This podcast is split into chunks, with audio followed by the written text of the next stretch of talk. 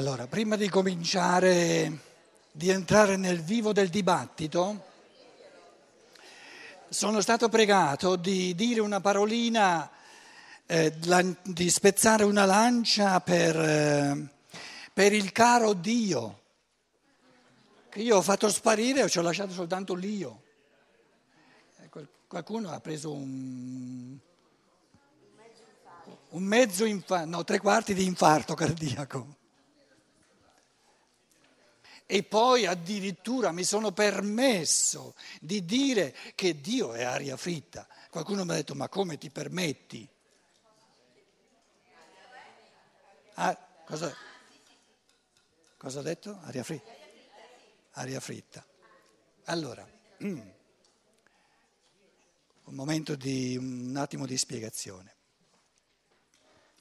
Ovviamente certe eh, affermazioni sono provocazioni eh, al pensare, quindi sono messe lì in un modo un po' apodittico e poi ognuno vede cosa, cosa ne può fare. Non sono mai a vanvera. Eh, la responsabilità nei confronti del pensiero è troppo grossa per buttare lì cose che, che non, eh, non hanno fondamento. Quindi potete stare sicuri che da parte mia le cose sono sempre intese in un modo serio, non sono modi di scherzare, soprattutto cose così importanti. Allora, il pensiero, il concetto non è che io in quanto spirito creatore, io sono l'unico spirito che c'è e non ci sono spiriti angelici, non ci sono gli, i tre grossi, grandissimi spiriti della Trinità, Dio Padre, Dio Figlio e Dio Spirito Santo. Non è questo il concetto. Perché se io fossi l'unico spirito che esiste, divino che esiste, non potrei esistere, perché non sono autocreatore, non mi sono autocreato. Quindi il concetto non è che oltre agli spiriti umani, che siamo tutti noi, tutti gli spiriti umani, non esistono altri spiriti inizialmente extraumani, dovuto all'imperfezione del pensare umano. E il fatto che siano extraumani è per dare la possibilità al pensare, al pensare di integrarli nell'umano in chiave di pensiero. Quindi non importa nulla se esiste un Dio Padre, un Dio Figlio, un Dio Spirito Santo, gli angeli, gli arcangeli, eccetera. Per quanto mi riguarda, di questi esseri è reale per me soltanto ciò che intuitivamente faccio mio diventa parte del mio spirito tramite il pensare. Tutto il resto che non è stato unificato, integrato nel mio spirito pensatore, non mi riguarda. Quindi ciò che vuol restare estrinseco da me, vuol restare estrinseco e si definisce come per natura estrinseco, vuole soltanto gestirmi dal di fuori. Perché si rifiuta di farsi integrare nel mio processo pensante. E questo Dio che per natura gestisce dal di fuori è il, l'essenza dell'immoralità, perché è un Dio fatto per essenza per distruggere la libertà. Perché una, una gestione eteronoma dal di fuori è l'opposto della libertà.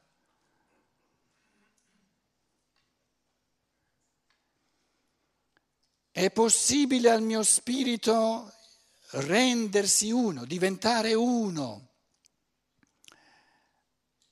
con lo spirito creatore che ha creato tutto il mondo. Non ci sono limiti all'evoluzione dello spirito, anche dello spirito umano. Dovessi arrivare il mio spirito dovesse arrivare a livelli vertiginosi, da essere capace lui di, di, di, di creare mondi nuovi,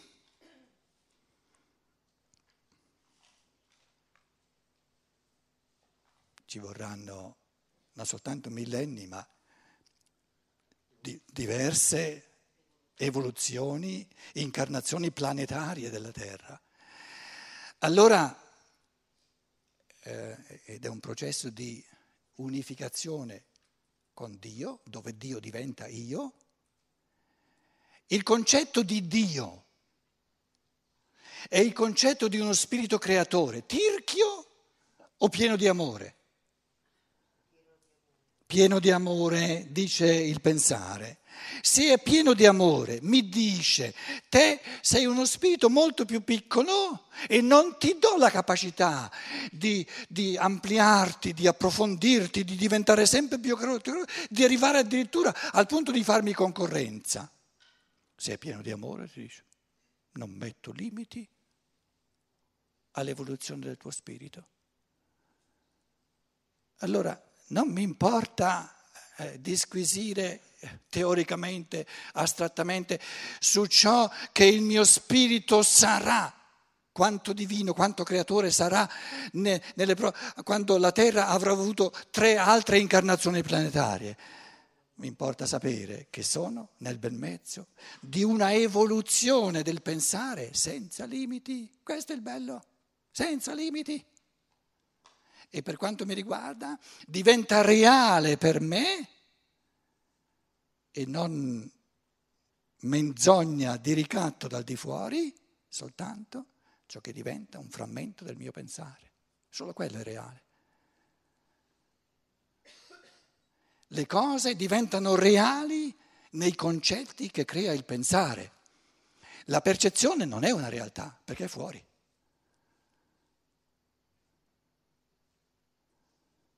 È un inganno.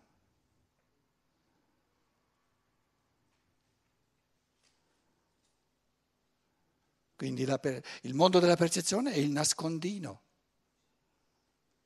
dello spirito per dare all'essere umano la, la gioia di scoprire, scoprire, togliere la coperta, scoprire.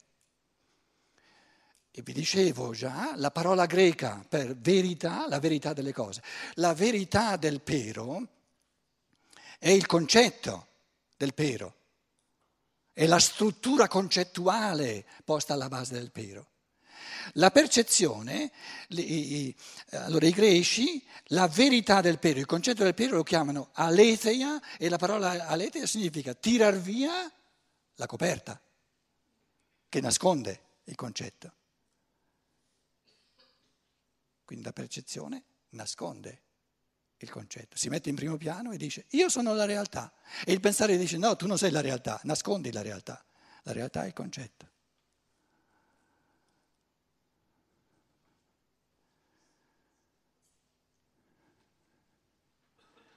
Allora chi è Dio? Chi è Dio? Per quanto mi riguarda, ogni spirito inizialmente eh, posto fuori di me, per me diventa reale nella misura in cui diventa per me pensabile, diventa una cosa sola col mio pensare. Dio è per me soltanto ciò che ne capisco, che ne capisco. Il resto per me oggettivamente non esiste. Ciò che non capisco è un frammento di non realtà. Perché non lo capisco, non lo penso. E se uno viene in nome di questo Dio, ma guarda che questo Dio richiede da te, vuole da te questo questo questo questo, sono tutti ricatti. Sono tutte uccisioni della libertà, è così ovvio. E siccome siamo, siamo abituati a questa, a questa, gestione dal di fuori, ci vuole veramente spregiudicatezza, ci vuole coraggio di vincere la paura. Perciò ho sottolineato questo, questo risvolto psicologico del coraggio e della vittoria sulla paura. Mia sorella suora Fausta se uno gli porta via la Chiesa, la coscienza imbottita di Chiesa e questo Dio che, che, che, che poi le dà il, il, il, il, cioccolatino del paradiso, se è brava, se uno gli porta via tutto questo, poveretto, non c'ha nulla, non gli resta nulla.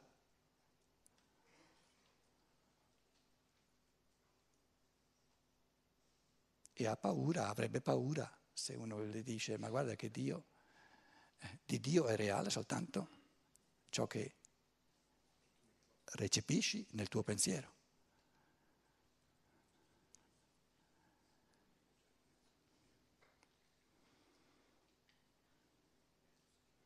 Perciò io dicevo, il Dio là fuori è per natura là fuori, che non può diventare dentro, non può essere interiorizzato, è pura manipolazione. Pura alienazione. Karl Marx direbbe alienazione dell'uomo. Perché l'istanza di gestione, allora non, è, non sono io, ma è fuori. E lui mi, lui mi dice quello che io devo fare. E se c'è uno spirito che ha creato il mio spirito, cosa che per me è, è appurata, è sincera perché non mi sono creato da me. Se c'è uno spirito che ha creato il mio spirito, cosa ha voluto creandomi? Cosa vuole da me? Ha soltanto il diritto di volere me, se no, per favore, creasse qualcosa d'altro. Se ha creato me, vuole me. Quindi si tratta allora per me, se voglio compiere la volontà di Dio su di me, si tratta di capire sempre più genuinamente, sempre più sinceramente chi sono io. Sono uno spirito creatore, ma non a livello generalizzato. Crea, che, che vuole, che, a, a, come dire, gode il creare a livelli individualizzati, unici, irrepetibili. Questo ha voluto eh, eh, eh, e soltanto questo poteva, aveva il diritto di volere lo spirito che ha creato il mio spirito, perché il mio spirito è così. Se no, se voleva qualcosa d'altro, doveva crearmi in un modo diverso. Se mi ha creato come spirito creatore, individualmente creatore, vuole da me che io sia, e sempre di più, sempre più, poten- più, più, più fortemente, uno spirito creatore. E ogni volta che non sono uno spirito creatore vado contro la volontà di Dio, ma è così logico, è così, è così papale, scusate.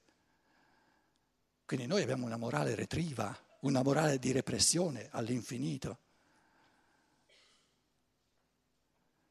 che pone, che pone il fenomeno morale come se il, se, se, come se il bene morale fosse un dovere. No, il bene morale è quello che io desidero, quello che godo, quello che voglio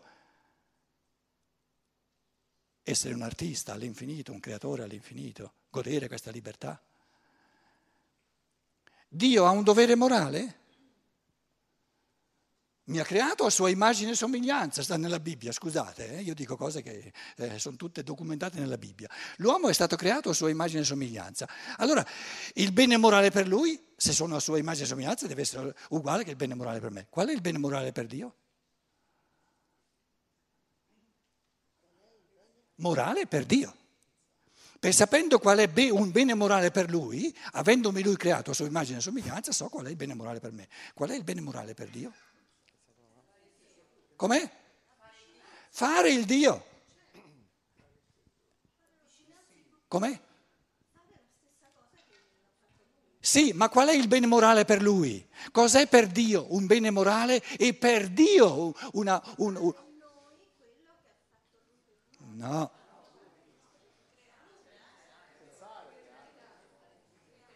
È il creatore. Quindi per il creatore c'è soltanto un bene morale ed è il creare. Certo, per il ripetersi non è un creare.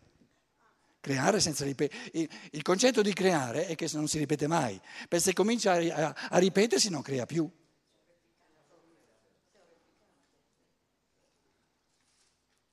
Il problema è che ci vengono un po' le vertigini, perché non le abbiamo mai pensate queste cose.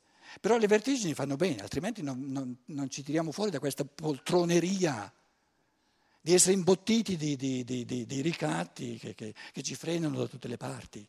Ci manca la fiducia nell'umano, nella creatività dell'umano. L'umano è uno spirito creatore. Un'omissione dell'umano. Certo. Per omissione dell'umano, perché la parola di Dio è molto chiara anche in questo. Eh. Certo. Questo volevo aggiungere eh, che era seria la cosa, quando io questo Dio gli ho tolto la D e ho lasciato l'io.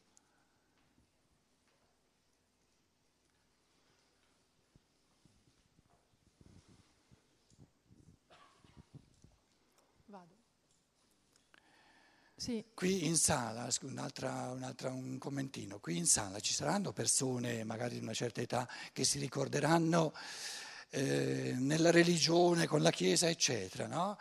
c'era sempre la domanda, ma cosa vuole Dio da me? Come, come trovo la volontà di Dio? Poi c'è un altro essere umano, si va in confessione per esempio, e quello lì dovrebbe sapere che cosa Dio vuole da me. Ma c'ha il telefono con, con, con il Padre Eterno? È lui il buon Dio che sa cosa... No, non sa neanche quello, scusa.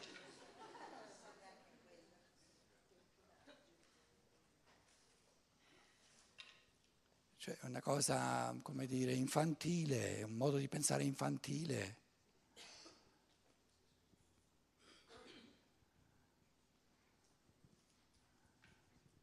Sì. Io Dove sei? Qui. Eh, volevo ritornare eh, sul mio intervento di Voce? Stamat- ritornare Voce. sul mio intervento di stamattina. Ehm, e eh, lo approcciavo eh, dicendo questa cosa, che anch'io sono arrivata alla conclusione che sono creata, sono stata creata, lo spirito mi ha creato, uno spirito mi ha creato, si possono dire tutte queste cose. E ehm, dunque mi trovo nell'esigenza di capire, di decidere chi sono io in questo senso intendevo dire che sono in una fase di riepilogo. Torno al discorso di stamattina. In una fase di? Riepilogo. Stamattina avevo detto così, però mi hai cassato, ho detto passiamo la, il microfono a un altro. E allora volevo tornare sulla cosa appunto per portare avanti il mio discorso. E per decidere chi sono io eh, ho necessità di essere in dialogo, per esempio, con te e questo è un processo necessario.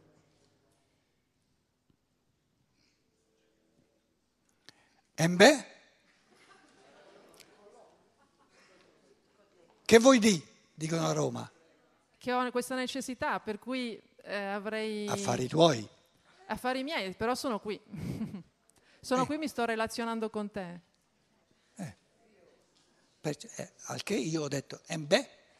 Lo stanno facendo tutti. Basta, ho detto questa cosa. Ok. Ok.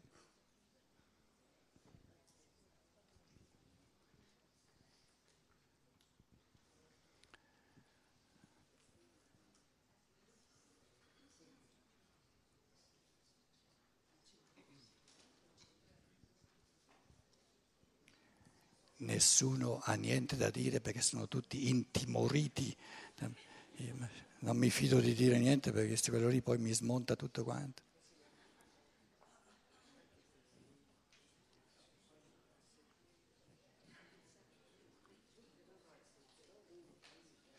Se abbiamo risolto tutti i problemi fino a questo punto va bene, ne creeremo degli altri, buon appetito, ci vediamo alle otto e mezzo. A che ora? Alle otto e mezzo, Luciana? Luciana, alle otto e mezzo? la cena alle sette e ci sentiamo. Adesso ci, ci diamo un momento di, di, di, mm, di libro e questa sera porto a fine il decimo capitolo, va bene? Leggo senza commentare. Buon appetito.